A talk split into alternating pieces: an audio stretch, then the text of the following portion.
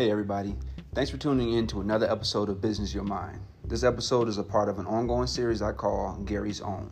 It's dedicated to interviewing and chatting with entrepreneurs from my hometown of Gary, Indiana. In this episode, I'm talking with my friend Ms. Asia Dickens about her company, Asia's Dance Factory. She's sharing her journey and story, struggles and triumphs, and a bit of everything in between. This episode is amazing for a lot of reasons, but for me, the stroll down memory lane with the different uniquely Gary locations makes it that much more fun and exciting. So settle in, grab a favorite beverage, and hear how this Gary native did it, and maybe find some inspiration and motivation for your entrepreneurial journey. Thanks for joining Asia and I on Business Your Mind.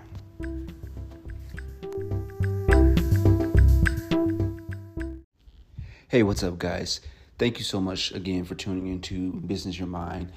I just want to give you guys a heads up. This was my very first episode that I ever recorded for Business Your Mind, and there are technical difficulties in the sound quality, uh, microphones giving feedback, things like that, but nothing too bad. The content absolutely is worth it.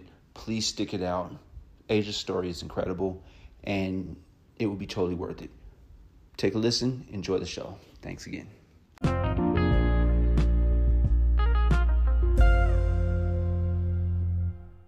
Ladies and gentlemen, welcome to the Business Your Mind podcast. I'm your host, Byron Rogers Jr., and I am joined today by my friend, Asia Dickens.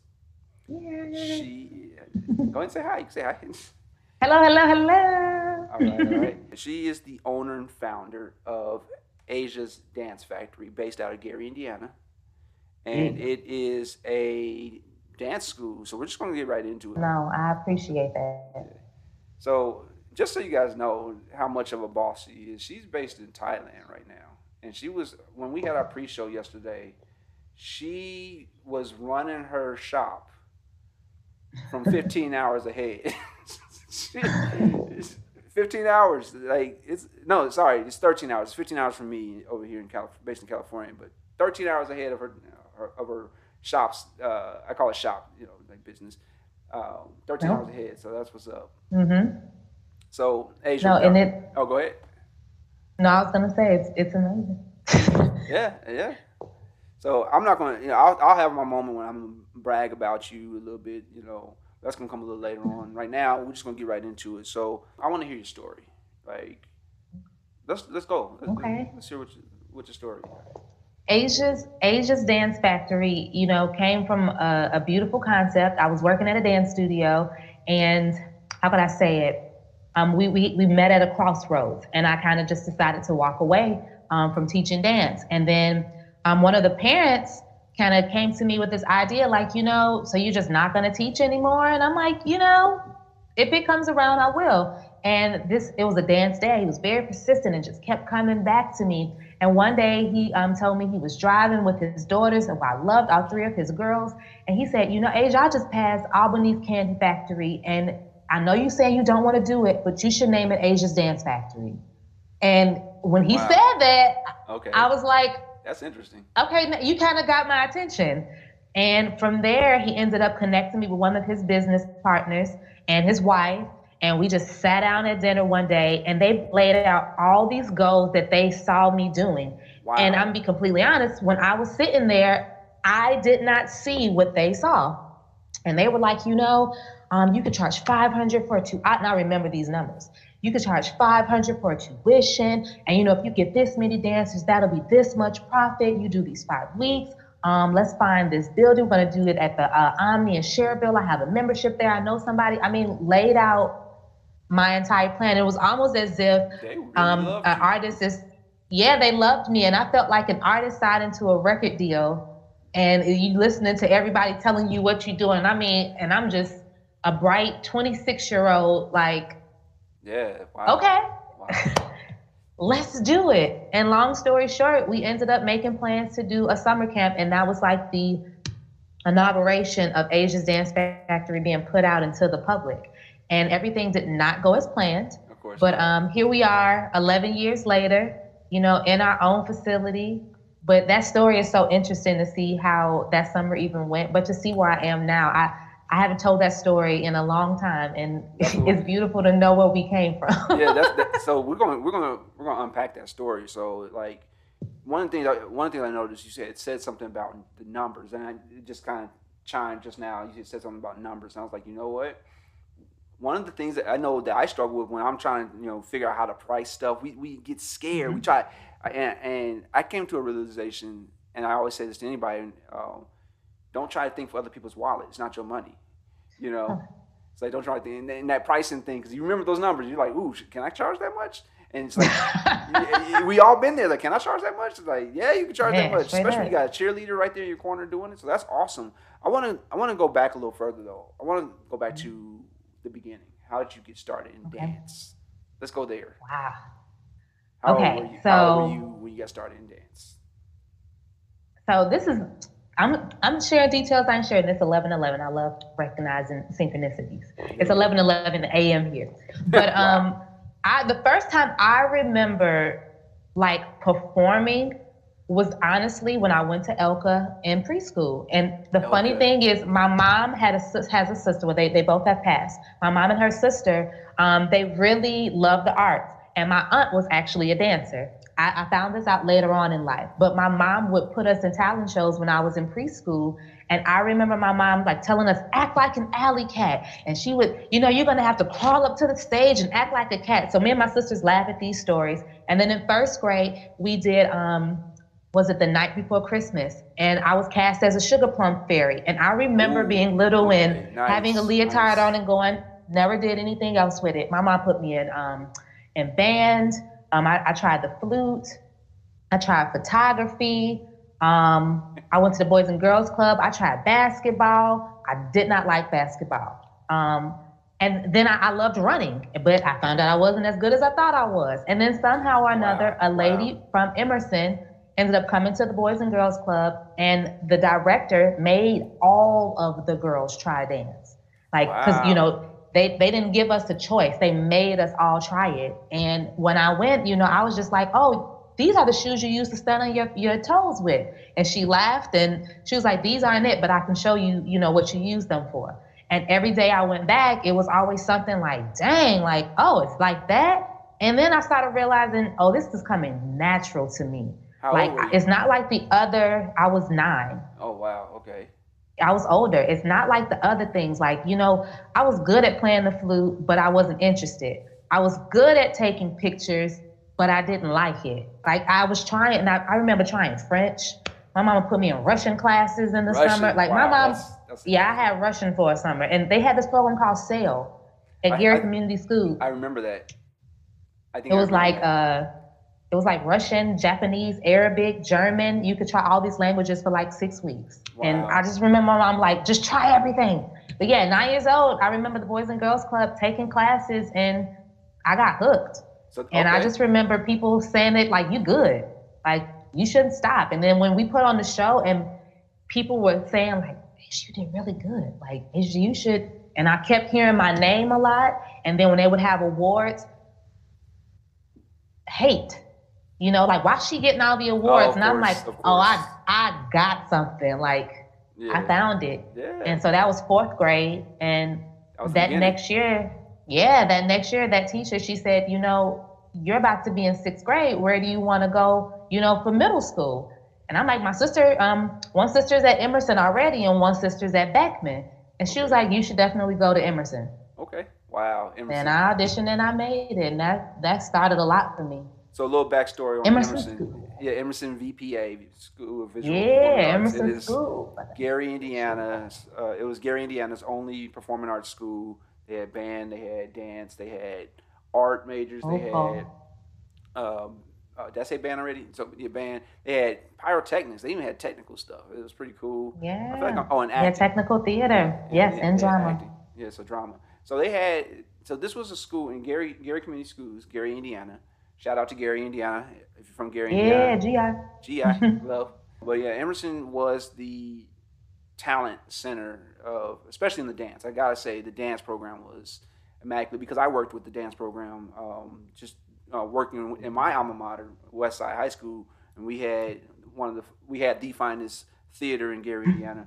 Um, it was it was big. It was it was massive. So you know, a lot of big shows coming in and out of there. So I did technical theater there. I think that's that's how we initially came across each other. You, you know, your recitals, and doing lyrics. Yeah, doing lyrics, and then also the spring recital when you guys were coming there. So that's that's our connection. That was 20 years ago. You know, 20 plus years ago actually. Yeah. Uh, when we, uh, my younger sister graduated 20 years ago this year, so um, she's gonna be mad I said that, but nonetheless.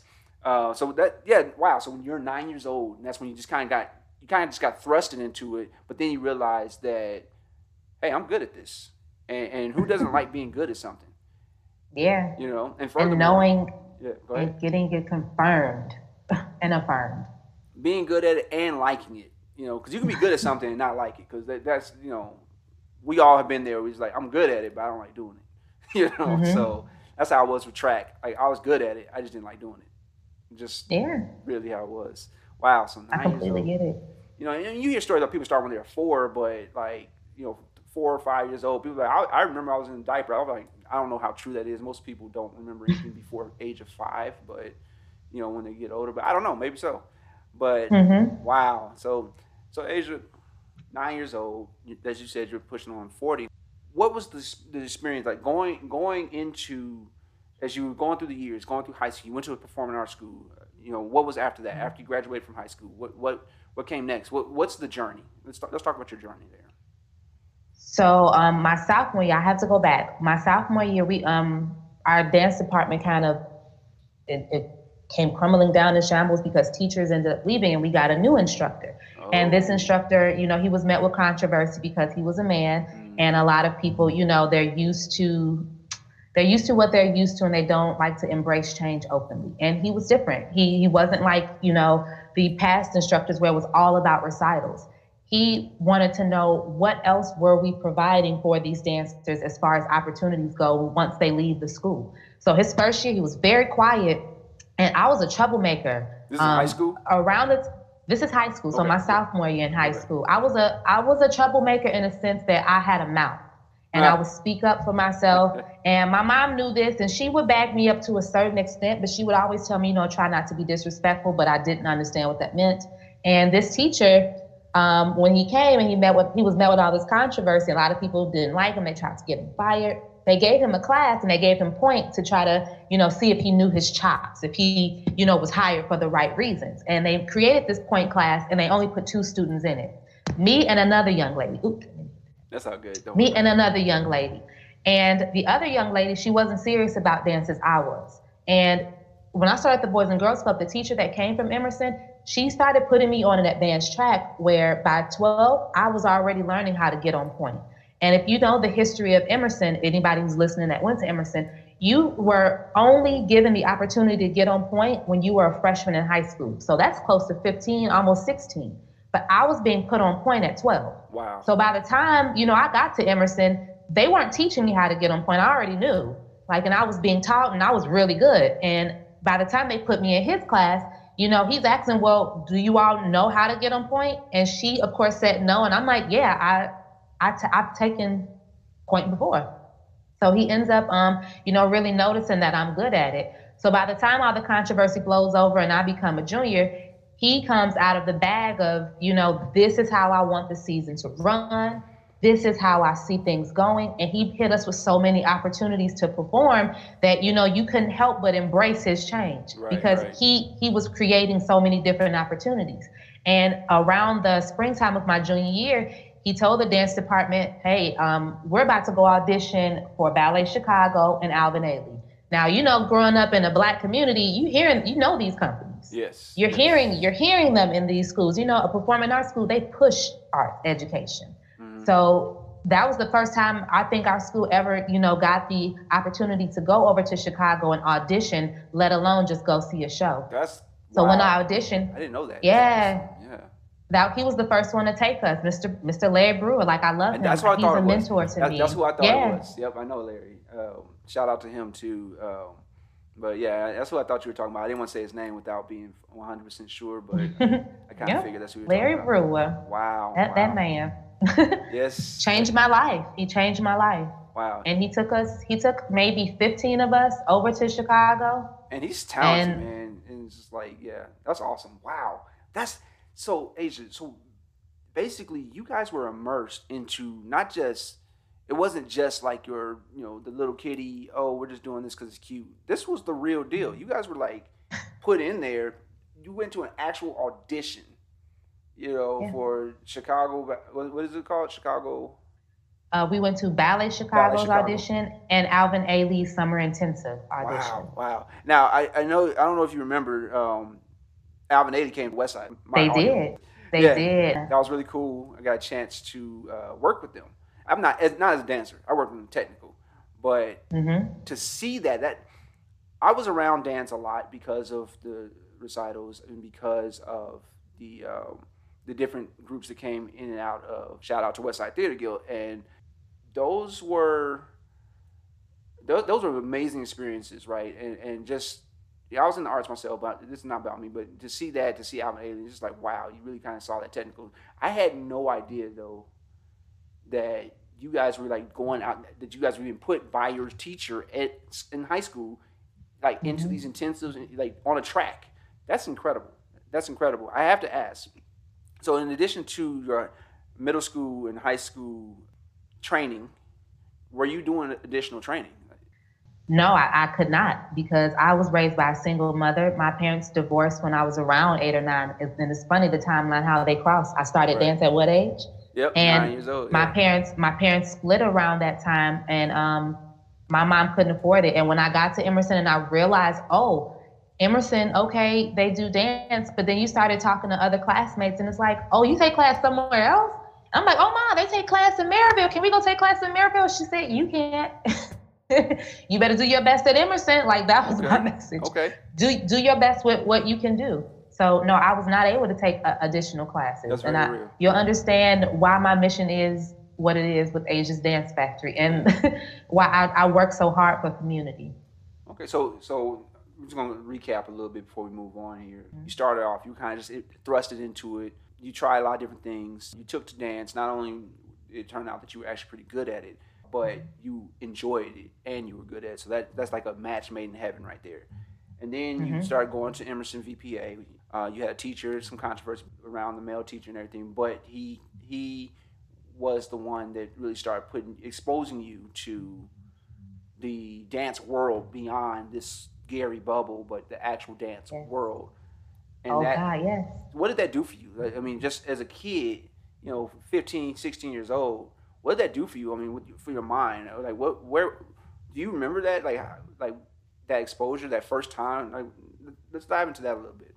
Um, all I could think of when we would do shows at Emerson, like the fall revues and talent shows, I remember like that opening a whole nother world for me because I realized I love to create. And Emerson, even though I love to dance, I realized, oh, I like to actually put the dances together.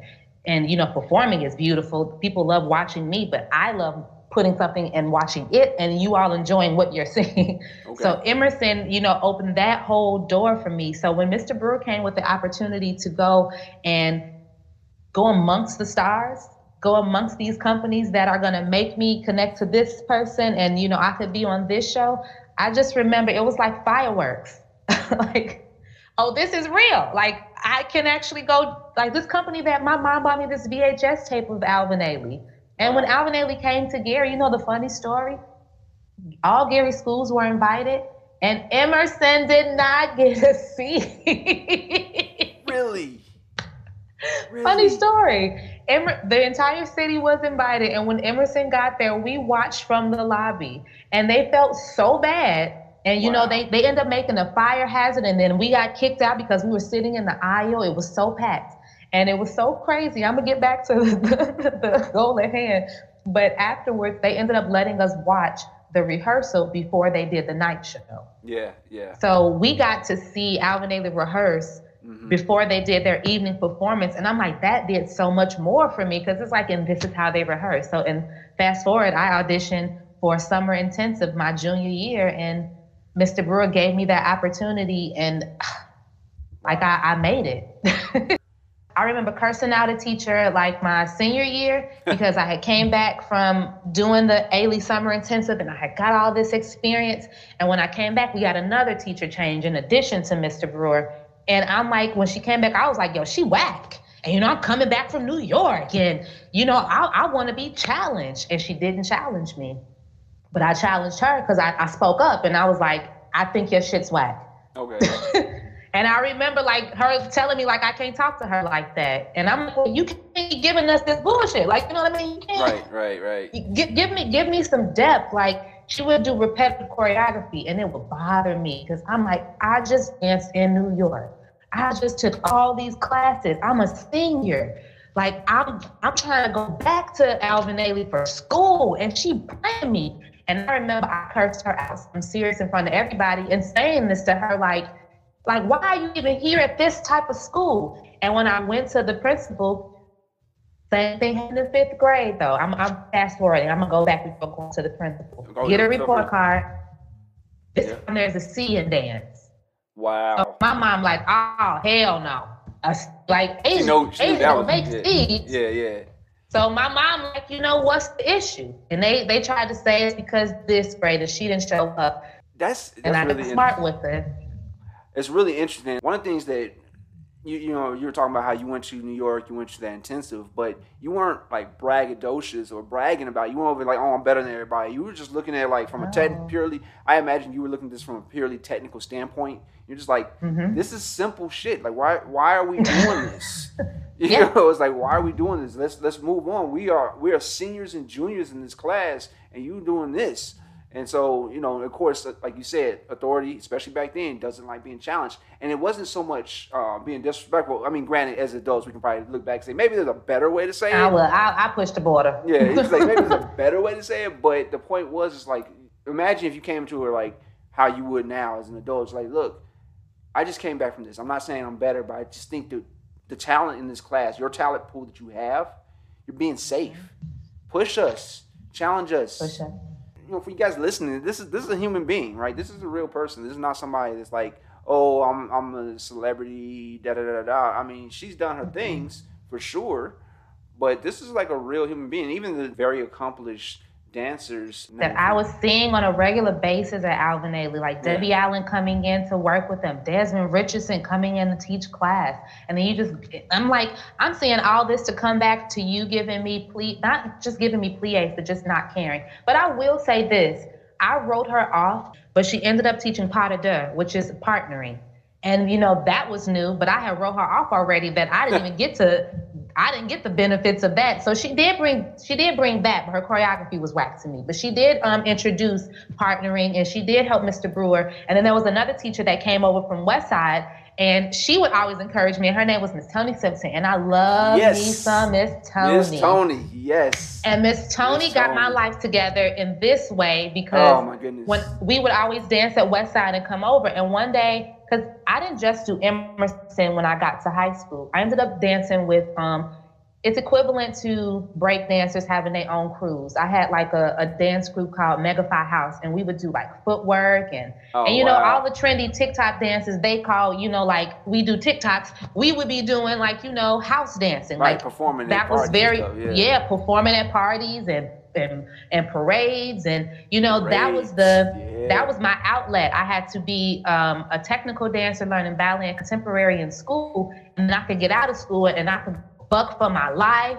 I could go listen to all this rap music and create all these dances. So i had the best of both worlds. Yep yep wow and miss okay. tony what she what she brought to the table on top of that instructor and mr brewer she would push me because she would say, if you want to do this professionally, like I know you are, like you can't f around. Like, and she would talk to me like that. Like she would tell me I couldn't yes, f around. Yes, and this would. this one day, she had a dress rehearsal, and I wanted to go do this performance where my house group was gonna be on oh. Gary Lowe TV. Oh, and I'm like, oh, dress oh. rehearsal for the show, but a performance. Oh, and I'm a, me and Ronaldo. Ronaldo's in Alvin Ailey, right? In Alvin Ailey's company, and we were both in this house group, and we both missed the dress rehearsal. we were late. We were like 30 minutes to an hour late. Ooh. She walked up to us, and she said, "I'm gonna say this one time. Who the fuck you think you are?"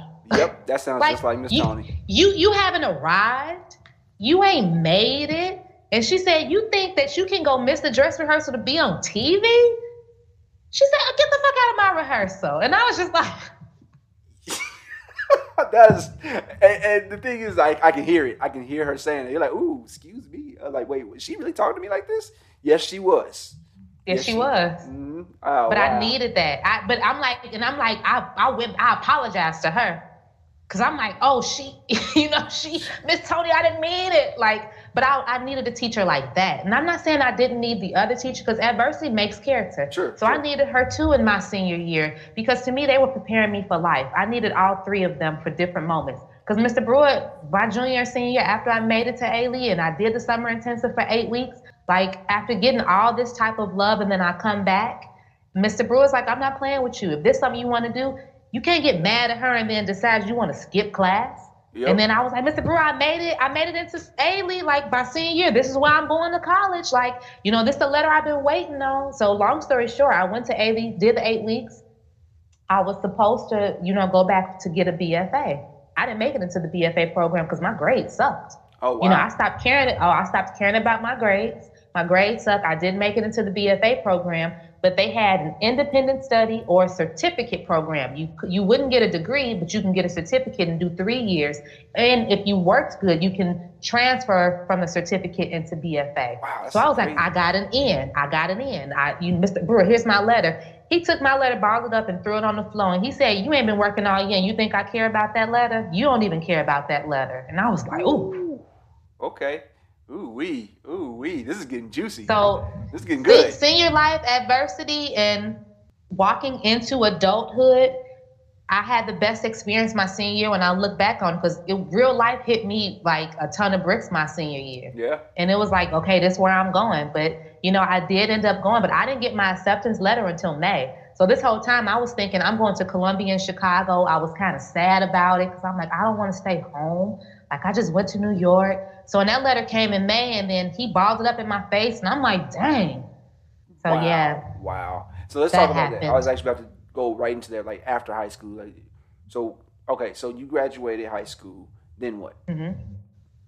I ended up going to Alvin Ailey. Um, I went for I thought was a certificate program, but um, no, I ended up actually going into an independent study program, which is only two years, and it's almost like you're going to see what life is like. You know how they say there's people that are goal oriented and they go to college. There are people that go into a trade, and then there's MFs like me that kind of like wishy-washy, kind of floato, yeah. like don't know. Like. I was that I was that girl that didn't know. My mom has a degree and my father didn't. You know what I mean? And my father made more money than my mother. So to me, my mom never enforced me getting a degree because she didn't apply you know she didn't use hers to the best of her ability. Okay. so i grew up in a household that ended up being split that told me work or you know work with a passion do what you love to do. So after high school and i went to Ailey, i did that independent study program and i ended up kind of like just not being focused not being focused so and i ended up coming home. So in that time i did classes and then i ended up just stopped going to classes and working working in bars Wow. Meeting meeting different people, going to different auditions, but not really being serious and going to auditions and letting New York eat me alive in the sense that I wasn't even trying to thrive. I was really just existing because it's almost like you're not even dancing no more. And you've been here for two and a half years, and now in your half of the end, where you're not even at Ailey. You're not even going here anymore. So I ended up moving back home. And two and a half years later, so I graduated in 03 and I moved back home by 06. Wow. Wow. How did that make you feel? What what kind of mindset did that put you in? I mean, it's just you knew what you were doing, but you were doing it. It's like you were, you were consciously doing it. You knew what you were doing. How did that make you feel, and why did you keep doing it? It made me feel like I failed. It made me feel like I failed on my dreams that I set out for myself.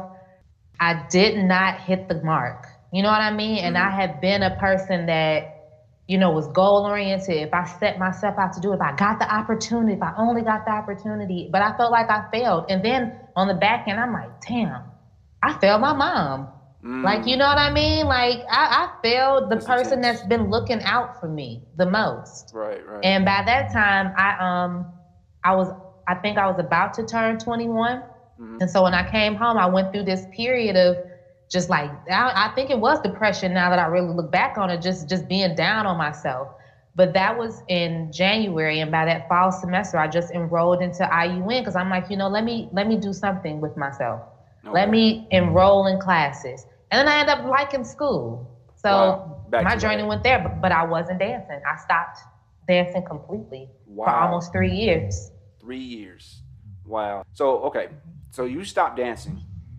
How did you get mm-hmm. back into dancing? Clubbing. Ha! Clubbing. Okay. I, I ended up getting a job, and I said three years. It may have been two. Okay, because I don't, I couldn't see myself stopping that long. But I ended up working at an Italian restaurant, and it was a cute little Italian, um, Italian uh, eatery, and it was very a cute little upscale Italian restaurant. Wow. And they ended up saying they wanted to do more like poetry and open mic.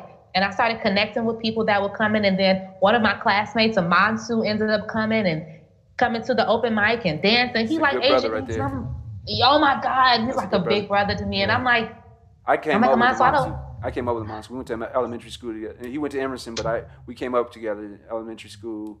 And we were the tumblers. And, and when we did the plays, we were the ones flipping on the stage. That was me and Monsu.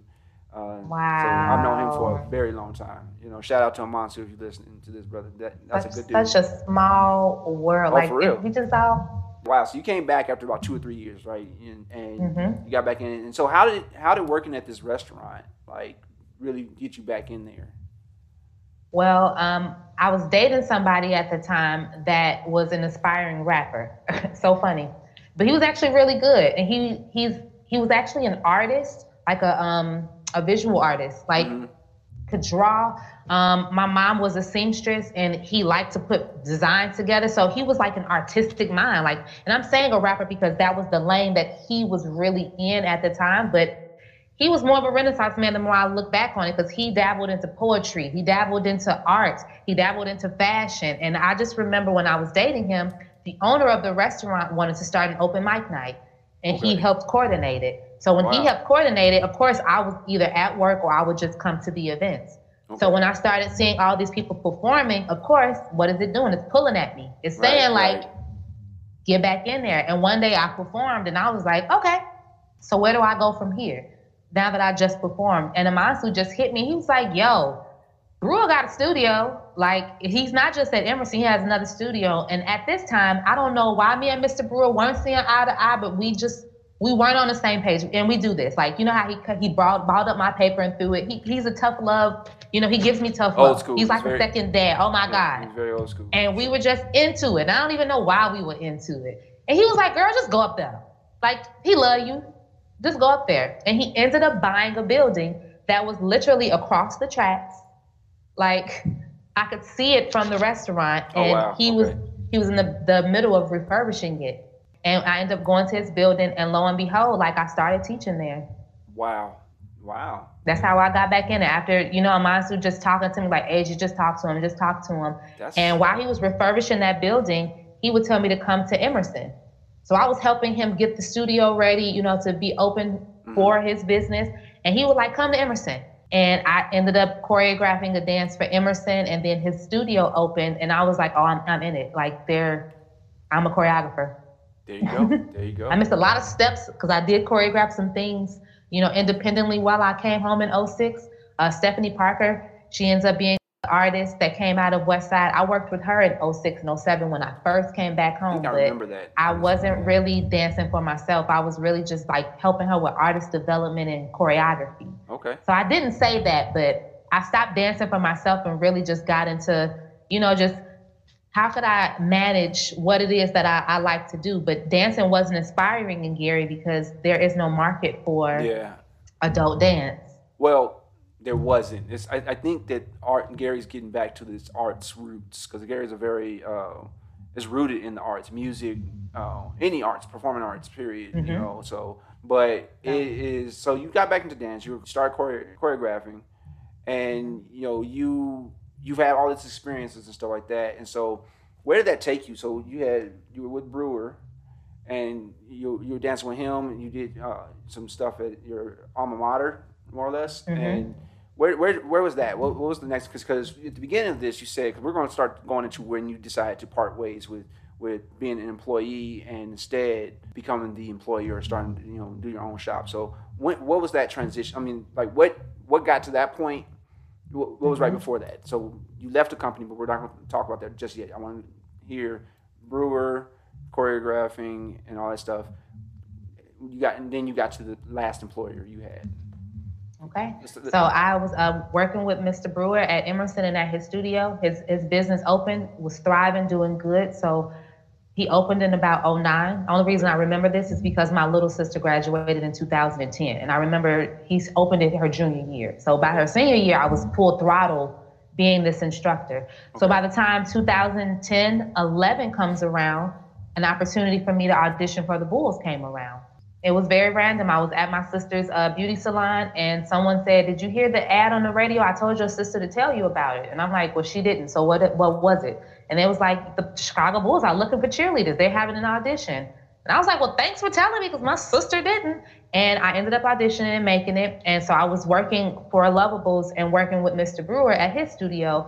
And the first season, it was beautiful because everybody's like, oh my God, our teachers dancing for the Bulls. And it was excitement, you know, exposure, exposure. Mm-hmm. And then, you know, not tension so much with Mr. Brewer, but kind of tension. We just, we weren't seeing eye to eye.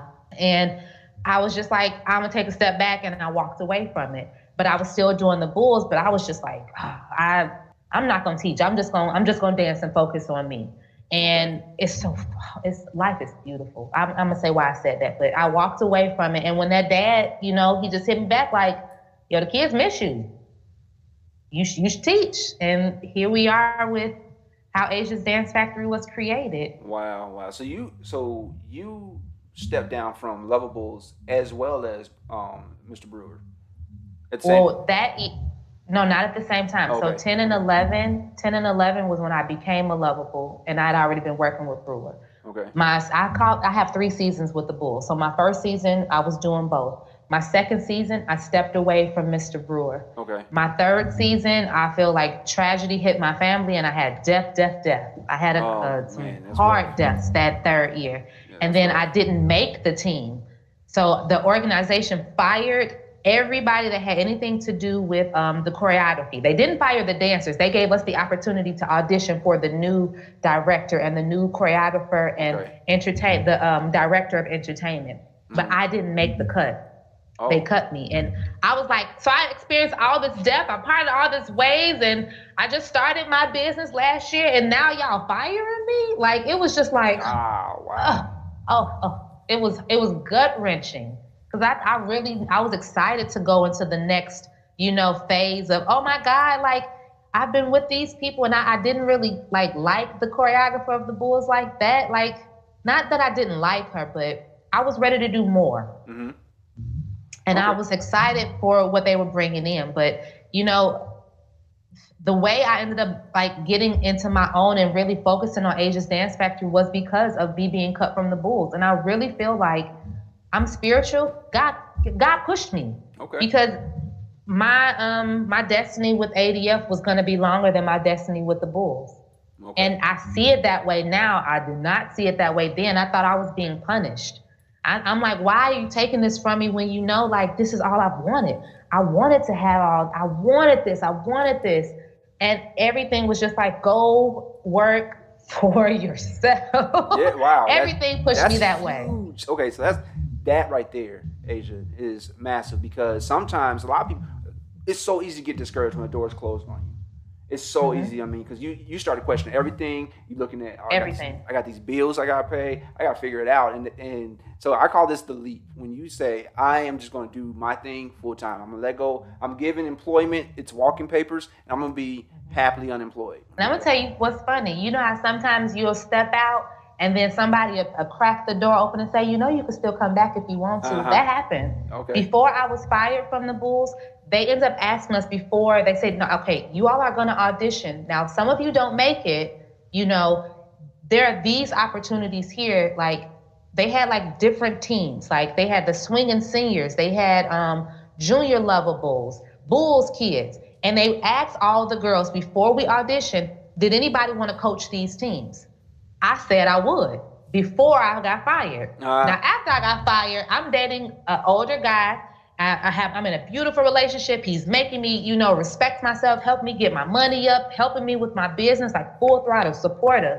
And I just was so sad. He was like, man, if you don't want that job, quit. Like, you ain't got to work. I said, but I made a commitment. Right. Like, right. I committed to. And he like, if it don't fulfill you. Ooh, that's how it be though. Walk- that's there's always somebody just inching, you know, the peak of the door. You know, you can come back in here to kind of sway you away from what you've been called and pulled. Like you're, it's confusion. But that's that's so great that you said that because that confusion sets in. Sometimes it's it is so tasty you get confused to the point where "Mm, maybe it's not the t- right time. Or oh, Mm-hmm. you know, I think I'm gonna go ahead and go back to the steady thing, painfully consistent. It, it's it's tempting. It's like it's like that. It's like the snake in the garden, man. It's, it's Mm-hmm. like I, I went all biblical there, but it's, it really is like that. That tempt that temptation is so there, you know. So that leap, you took this leap, and that was huge and incredible. You gave employment as walking papers. You took that that gamble. You said, all right, how did that feel? I got to hear this. This is the part I want to know. How did that feel? Like what what was was your gut like? Yo, why'd you do that? you know, like how was I'm it? gonna tell you, I'm, I'm gonna be honest, because I wasn't used to being told no when Mm. it comes to dance. Sure. And when I, you know, when I was told no, I had something to tie it to. Like uh, I got an idea of why. Most times I could pinpoint why I didn't. When Mm. it came to that audition, I psyched myself out. I blanked. I don't blank at auditions. Normally I'm in it. I'm in the zone. I remember blanking at this audition, but I still felt like you still was you were supposed to pick me because I'm Asia and I know like I can do the work. But when they didn't and they they told me like nope and they cut me in the first round. It wasn't Oh, like they were trying to keep me. They were like no, we really just didn't want you because first round cuts is like no, like that's the hard no. Right. That's So when yeah. I end up, I end up writing somebody that I knew was married to someone from Gary, and I said, "Yo, be straight up with me. Did I just totally bomb the audition, or you know why I did not make it?" And she she wrote me back, and it was so beautiful how she said, "You know, Asia, you're a beautiful dancer. You just didn't make the cut. Like there were only 20 spots when you were on the team. There were 25. We had to cut five. There's only 20 girls, and you know there were just girls stronger than you." She said, "Asia, but keep your head up." And I was like, "Thanks. I needed to hear that. Didn't mm-hmm. want to hear it, but I needed to hear it." So when I had the opportunity to actually go back and coach, I believe I was supposed to be the coach of the swinging seniors. So I would have still been able to work with the Bulls organization. I would have actually, to me, and when I think back in hindsight, I wish I would have left that door open because what other possibilities could there have been? But at the same time, at the expense of starting something that is what I have now is kind of I look back on it and still say, could I have done it differently? Okay. You know what I mean? Yeah. Because I committed beforehand and I I got bitter and got fired and that's why I said no. I think back on it morally in that way. Like yeah, because we should mature. I, I should have followed through with yeah, because Yeah, I'm more mature you're more now, and I mature now, definitely feel like you know I made that decision off of emotion and not off of just co- keeping my commitment and Right. honoring my commitment that I gave them. After that and starting ADF, that was it was like what they say, every kick's a boost, and it boosted me. So so okay, that's good. That's that's awesome. Every I like that. Every kick's a boost. That's that, I like that. I might I might use that. Uh, I've actually never heard that term before, but I do like it. Yeah. I heard that from Rue McClanahan from Golden Girls. I, I love watching documentaries. Okay, okay. She did an interview and she said her mom said that to her, and I Oh, kept wow. that with me. wow, wow. So that first, so what's this first year looking like? You gave up employment. You started your shop. You're, you're doing it. What's that? What's that first six months? That first year? Was there a struggle there? So remember I told you there was a team that basically had everything planned out for me. I Right. didn't have any of this planned out for myself. Mhm. So this is not um this is not when I left the Bulls. This is when I was still on the Bulls that this started. Okay. So you know if you get what I'm, I'm going, I have to go back a little bit No, no problem. when I left the Bulls, I was already I had already done a summer program, and I was probably entering my second at that time. So it's a little different. When I first started and everybody planned everything, everything was mapped out, signed contracts. And after the first week of classes, I had about four kids sign up. And then throughout the day, people would pop in. Now the goal was 500 a kid.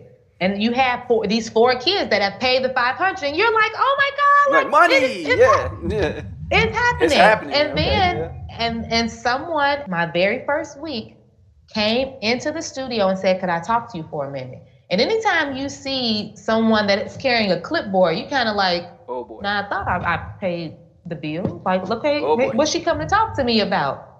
So she said, "There's some discrepancy with the contract that we have. Um, this room cannot be given at that rate that it was given to you because you're not a member. The person who asked was. So now we're going to give you the rates based off of you not being a member." And I looked at her like, "Can we talk about this after class?" Like, because you know, I'm here, I'm here now. Right. And she said, no, because if you don't settle this now, you all are gonna have to leave.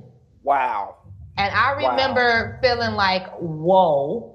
And I remember talking to Reagan Hatcher at the time, because she's the one who helped me get my LLC established. She's the lawyer that did it for me. Yep. And I remember telling her, like, can they do that? Mhm. And she was like, no, they cannot. And I remember they had to, they went back and forth. And the, the person who, the dad and the business manager who was helping me at the time, she was like, one monkey don't stop no show.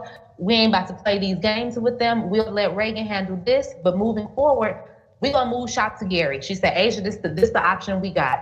Miss Gibbons will let you move into Banneker. It'll be a gym. You'll have bathrooms. She said, and uh, to the parents that are traveling from Schererville, we apologize.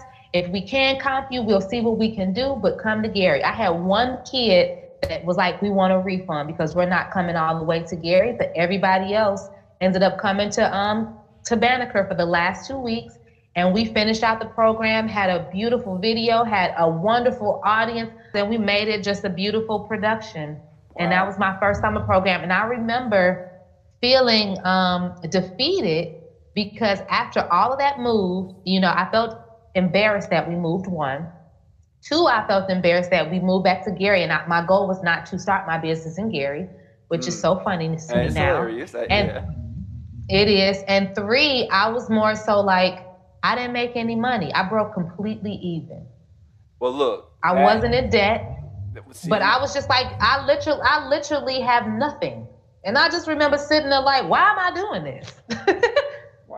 That that's rough. That's hard. And, and that was your first. That, that was why you were still employed, though, right? I was still dancing with the bulls. I was still dancing with the bulls, and I was still remember at the uh, the other dance studio. Yeah, yeah. So so with that, how many students did you end up having? no, not at the other dance studio. But Mr. Emerson. Brewer. Oh, oh, you were doing Mhm. Emerson still.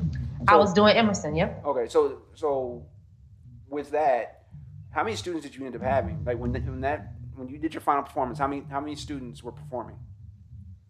It wasn't ten. It was a little under ten. Wasn't ten. Wow. Okay, so what did you? 10. What did you gain from that? What what did you change moving to the next phase? Like, After getting over not making money, I started to look at what did go right. mhm. And after um, we had someone that actually recorded the video or recorded the um, performance, he ended up, he was like, let me, I'm gonna make it a show. And he ends up just making it a beautiful production. I watched it and I'm like, but I have something. Oh, like, wow. And for him to put it together, I was like, I have something that I can build. Now I have a year. nice. Okay. I have a year to get it right. So I remember that following year. Um, so now this is going into my third year. This is my roughest year of the roughest on Bulls. Right. And I remember um, some of the girls on the team. I would I would get flyers made of myself, like, and I would get T-shirts that says Asia Dickens dance, and it would be me. And one of my teammates, I thought she was being funny at the time, but she really wasn't. She was bigging me up, and she was saying, "Asia, she's a celebrity. Asia's dance factory. Put your kids in." I used to be like, "Girl, shut up! Like that's embarrassing." But she like, Hype girl. I remember her saying like, "Yo, That's like." a hype. That's your hype girl. Yeah. Like, and she got her own studio. And I just remember, like, it's not my own studio. I'm renting a spec. And she's like, Asia. Like, I, I just remember it. her on the team. Yeah, Yeah, like, and bigging me up. So, my third year on the Bulls uh, was my second year of doing Asia's Dance Factory and uh, the summer intensive, summer uh, camps.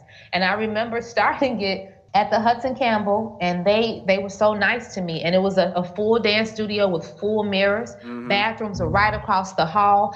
They'd be like, uh, I said, but I need an area for the kids to eat because I'm about to get uh, food services. Gary's gonna provide food for the kids to eat. So I'm like, I'm thinking, like, I'm like, how can I make this better than last year? So I have food services. I got a building where it's almost like my own studio because it's in the health gym, the Hudson and Campbell Sports uh, Complex, where there's basketball, there's a tennis court. I'm like, parents, parents Tennis are gonna be courts are coming in awesome, and out too. of here. Yeah, so I, I are chose a beautiful location. And Oh, I just remember that that second year, I went from 10 kids to 40 Wow. Wow. 10 to 40 in the second year. In two years.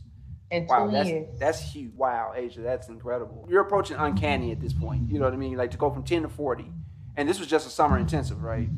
Yes, but I did leave out a fact. Remember, we moved to Banneker? Yeah. When I moved to Banneker, the principal came to the performance And she said, Oh, you got to bring this in my school.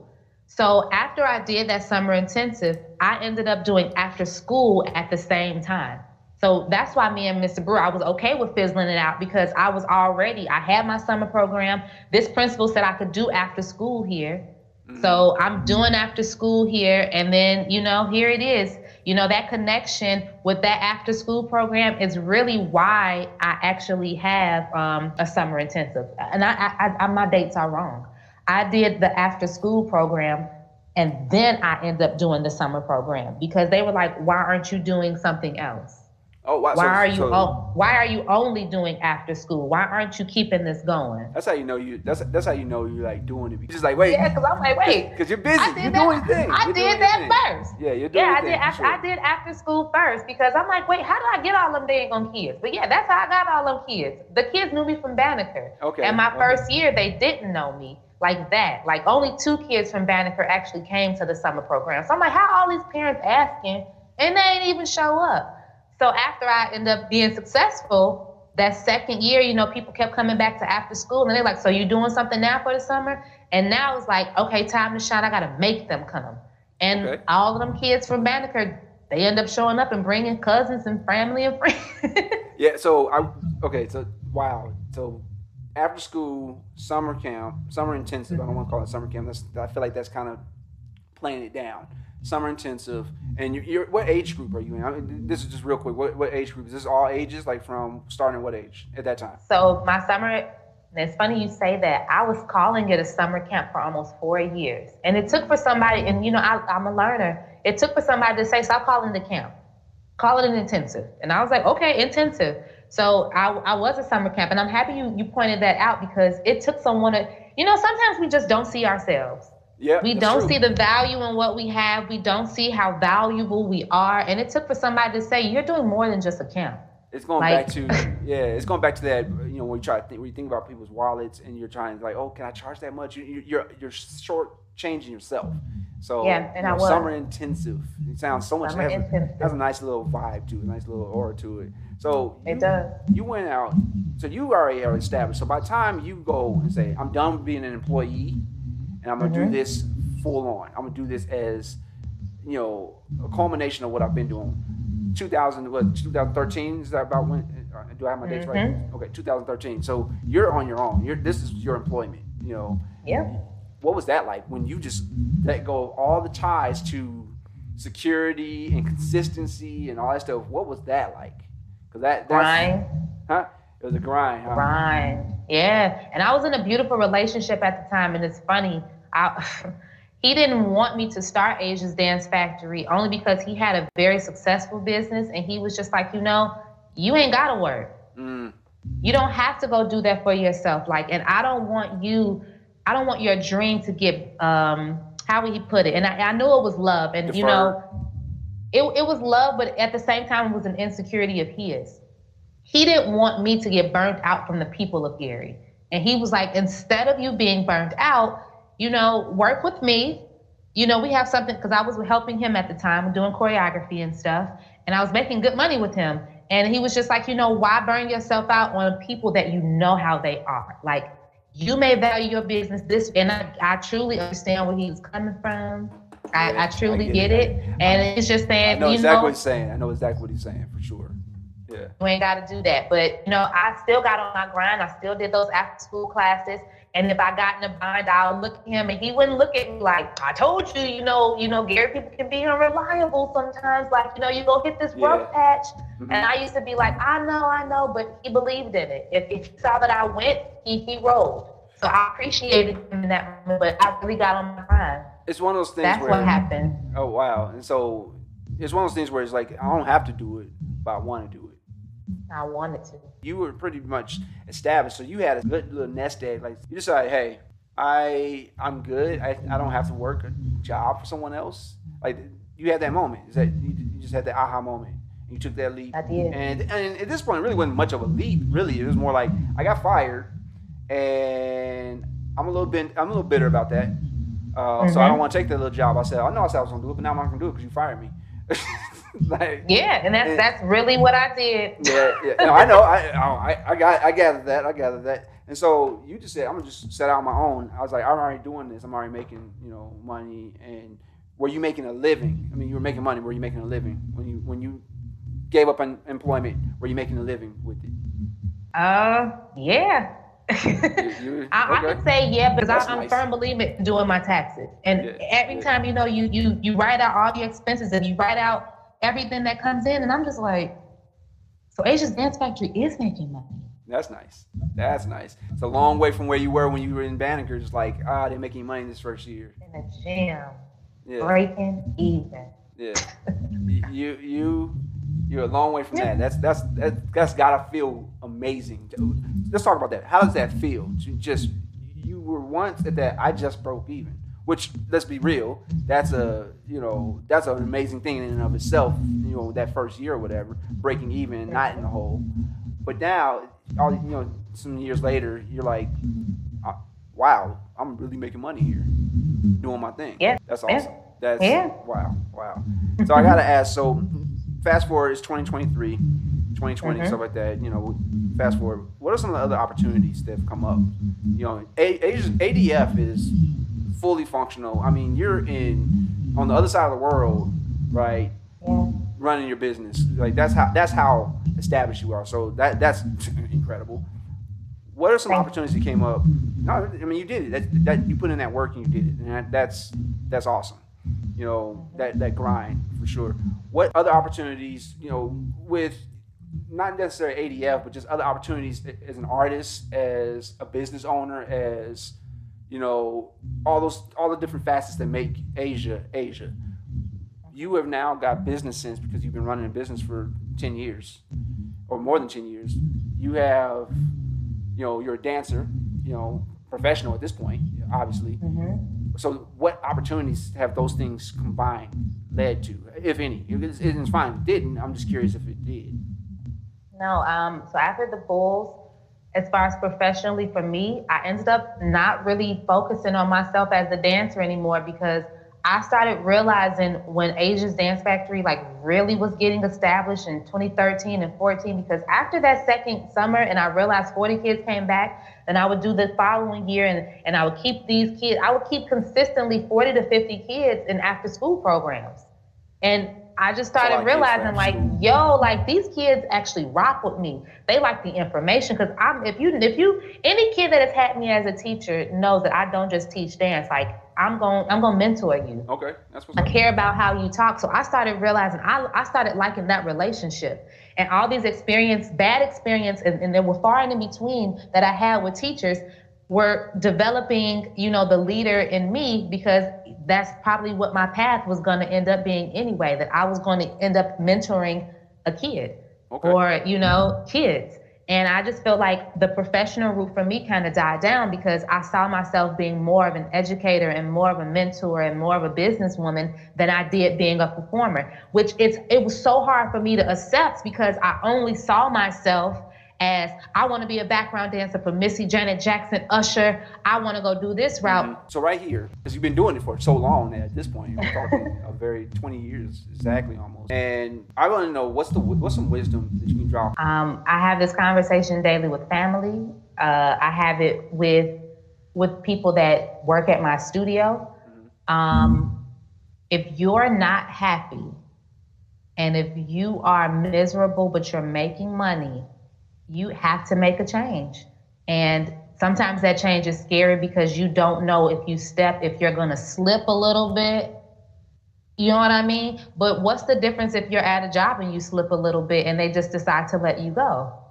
You know what I mean? At least when you're on your own and you slip a little bit, you have control in how you get back up and what direction you go in. You slip with a job, it's your ass, Mr. Postman. Like you out. Like and you know what I mean? yeah. They gonna pull somebody else in. So to me, it's it. like, and not think twice about it. Like, and you know, the, on the bigger platform, if you die, Yep. Yep. your family is going to get a flower. And in the next week, your job is going to be up there, no matter if you gave them 20 years, 30 years, or 15. Your job that you care all this time about is going to go up, and somebody is going to feel it. Yep. It's the reality. It is true. Wow. That's So that, that's the biggest thing that I could say. Like, you know, you can you can give every reason on why you you you can't do something or why it's hard or you know but i got these bills currently right now. You're gonna have them bills whether or not you know one way or the other you're gonna have the bills because you have a life. You exist. You're gonna have that job. Do you always get an opportunity to go do something for yourself? And now the way the world is working everybody's unlocking that you know being an entrepreneur you know there's free money for you to go grab. You know that the the riches of the rich the reason why the school system was even created was not to create entrepreneurs but it was to create workers. Yep. Yep. And now that people are unlocking that and they're seeing like oh i could be doing what they're doing and how they became rich they don't want to do the hard work at the bottom though because it is tough. It, yeah it is tough trying to figure out well who gonna give it to me where I'm where I'm gonna get it from. That part is hard. And you know, I say to that, find somebody that, that hears you. Even if it's one person. And if that one person is you and you only believe in yourself, you know, that is sometimes enough. I love that because that's when you that's when you step on like, watch me do. That's like my that that. I, I came up with that concept. It came from a song. I don't remember what song, but I, I started thinking like, you know, people are not are doubting me or don't believe me or they got that fake hope. And it's not about me, but I'm just saying with people out there, watch me do it. I love what you shared. That that was incredible, Asia. For real, that was absolutely Oh. incredible. I I have to ask this question. If Okay. is there anything that you would have done differently? Like really, like I'm not talking about oh yeah the, the obvious little this that yeah I'm talking about for real like stuff you just look back like man I really wish I could have done that differently not because it was bad but because it was just it went down a different path and more roundabout whatever whatever the case was. It, it does, and that's when my wheels get to turning because, you know, you having me go back all these years is making me think back to triumphs, is thinking of trials that I went through. Um, the the biggest thing that I would change, and it's things that I'm actually learning now. Like just because I've been in business for ten years does not mean I, I'm the smartest in business because I'm not. Okay. And that's probably the weaker area of my business is business. Yeah. Okay. And you know, it's it's by the grace of God, and it's by me, you know, just making sure that I know what I'm supposed to know, or if I don't know, I figure it out. But the biggest thing that I would change is just because um, I have this business as a creative, I put so much emphasis in the creativity to make people um, look at my business as appealing to come in. I put so much emphasis on that that I didn't put emphasis on running and operating the business. And if I would have learned that at the same time, I feel like I wouldn't have had to backtrack some years. The only business thing that I was like firm on was because I was doing it before, it was paying taxes. And I was just scared of taxes. And I, I remember my, my sisters and all of them having children, and they would say, You would get this back. And I'm like, Do I got to do taxes with a business? And you know, yeah, you do. That was the main thing I was uh, really I was really targeting was just paying my taxes, making sure I never owed anybody, Right. you know, not being in debt, and that was the basis of what where I stood. So if I could go back and change something, it would be accountability, being more responsible, and doing the hard work. And the hard work, when people when people say do the work, everybody makes that work so vague. And work is when you say, "Well, I don't know how to do this." Well, go fucking find out. Yes. Yes. Figure it out because guess what? That's the work. no, you you you're an adult now. Nobody's gonna hold your hand. You know what I mean? And and people that get their hands held get a rude awakening at some point. It's just that's just real. Like you're gonna That's wake it. up you're like, oh damn, I didn't I didn't know I had to do that. So that Yeah. I like that. You kept it very that was very 100 right there. I really love that. So, so my question is, what's the future looking like for ADF? Like what what are you what's what's the projection? What's the hopes? What's the dreams? I mean, what or, or for Asia?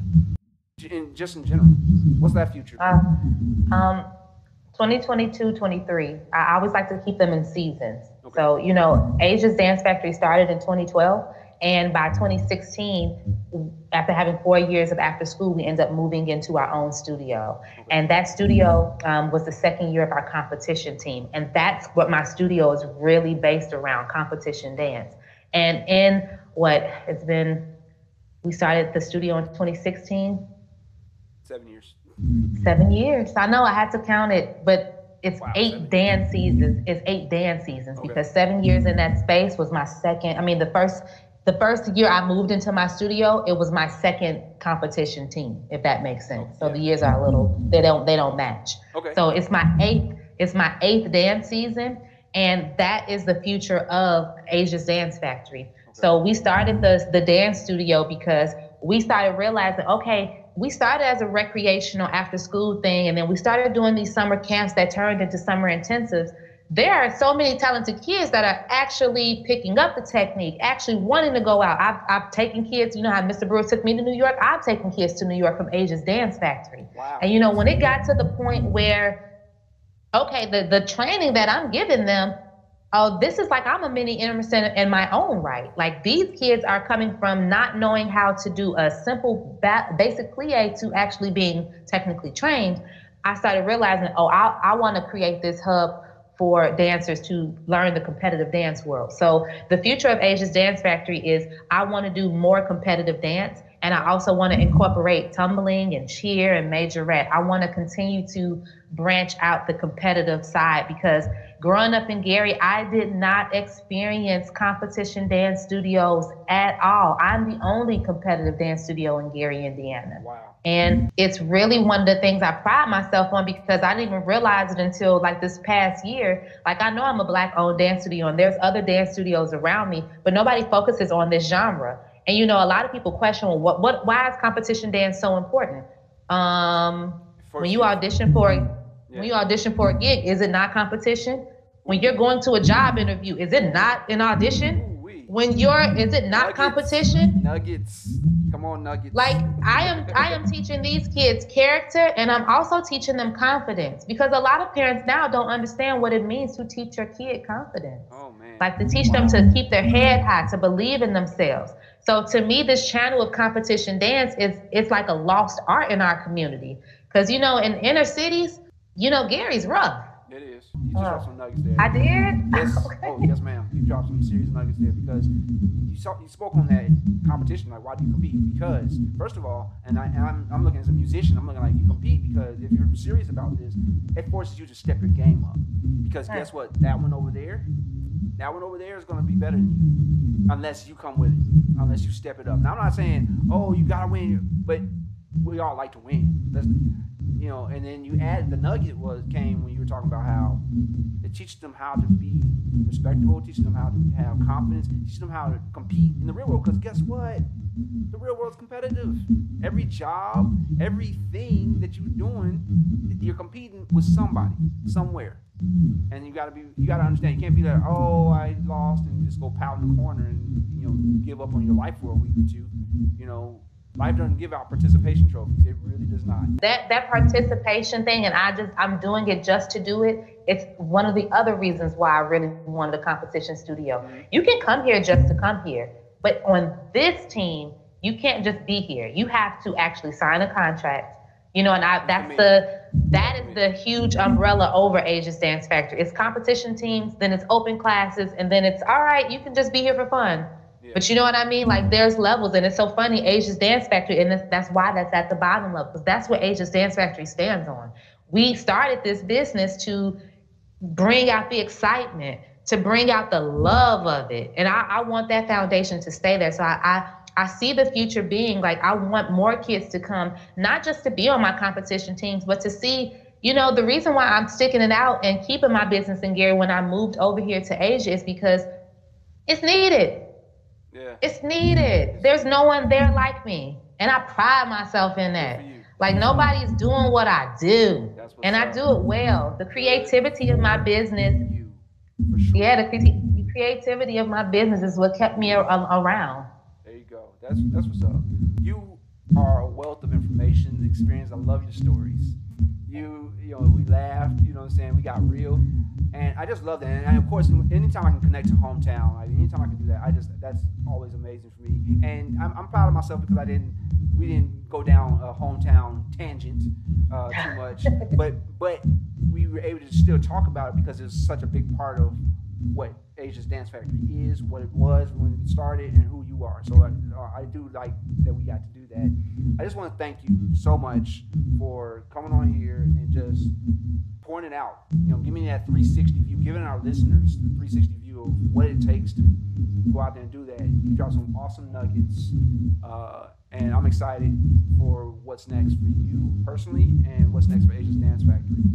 So Thank you. This is where I you can do shameless plugging. Plug yourself, please. Go for it, because I don't know your business. You do, so please plug. No, well, thank thank you so much for having me. And sometimes when I say we, I really say I'm saying we, and I'm saying Asia Dickens and Asia's Dance Factory. And I know that sounds so crazy, but we really are two different. You know, we're two different entities. Yeah, yeah.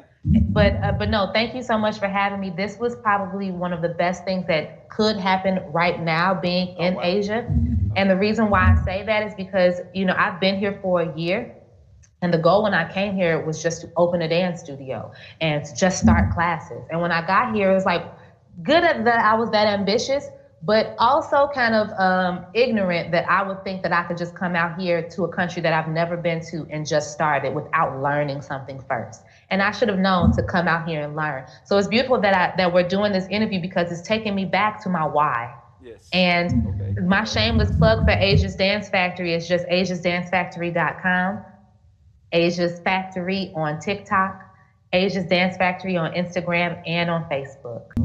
Awesome. Thank you so much, Asia. Thank you so much for coming on the show. Really appreciate it. Really glad to have you. All right, thank you so much for having me. Take care.